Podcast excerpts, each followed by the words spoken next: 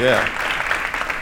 And um, we um, players of music. Uh, I don't know why we arrived at this, but somewhere along the way we decided that we would be players individually. You know, we kind of got together through some quirk. The tune we just played is called The Brakes. That's capital B R A K E S. The brakes, you know, a sort of mechanical device utilized to inhibit motion when one wishes to create some inertia of some kind. It depends on the need. I have a friend here who needs to put the brakes on. He's getting older. And if he could put the brakes on time, he'd be cool, wouldn't you, Joe? yeah, we can't do nothing about that, uh, Swanee, since we are folks who have this mad passion for the observance of the passage of time, be it clock, calendar, or just rap. The time is gone. The time. The brakes.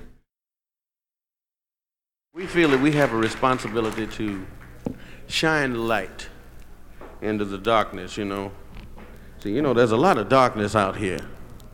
We watch it all the time. I'm busy looking at the darkness saying, damn, there's some darkness over there, you know.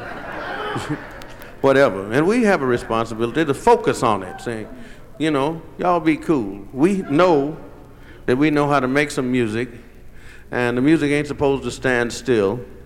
And little bit of what do you call little bits of inroads into some music ain't enough that we have a serious responsibility to do it anyhow.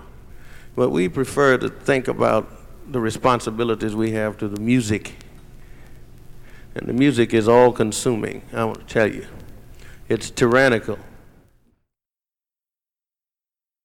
You know we have um, let me see you know sometimes groups like mine which are, you know, basically pretty good groups because our parts are so bad, you know.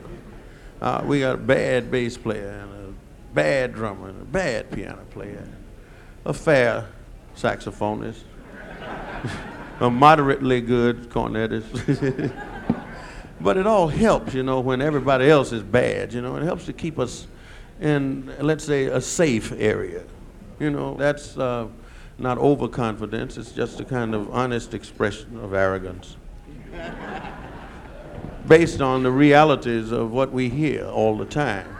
So lately we, from within, have been talking about it sure would be nice to hear this and hear that. That's one of the reasons we have with us Airto Moreira playing percussion. Varied and sundry percussion. Also, While we're searching for other sounds, we have prevailed upon two spectacular musicians who are going to be joining us during this engagement, and hopefully we'll be able to do other things.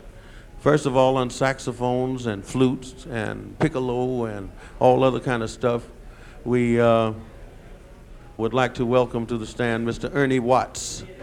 Ernie Watts. There he is. That's right. Next, we'd like to welcome to the stand a guitarist who plays comprehensive guitar. Join me in expressing some appreciation to Mr. Mike Deasy. Mike Deasy.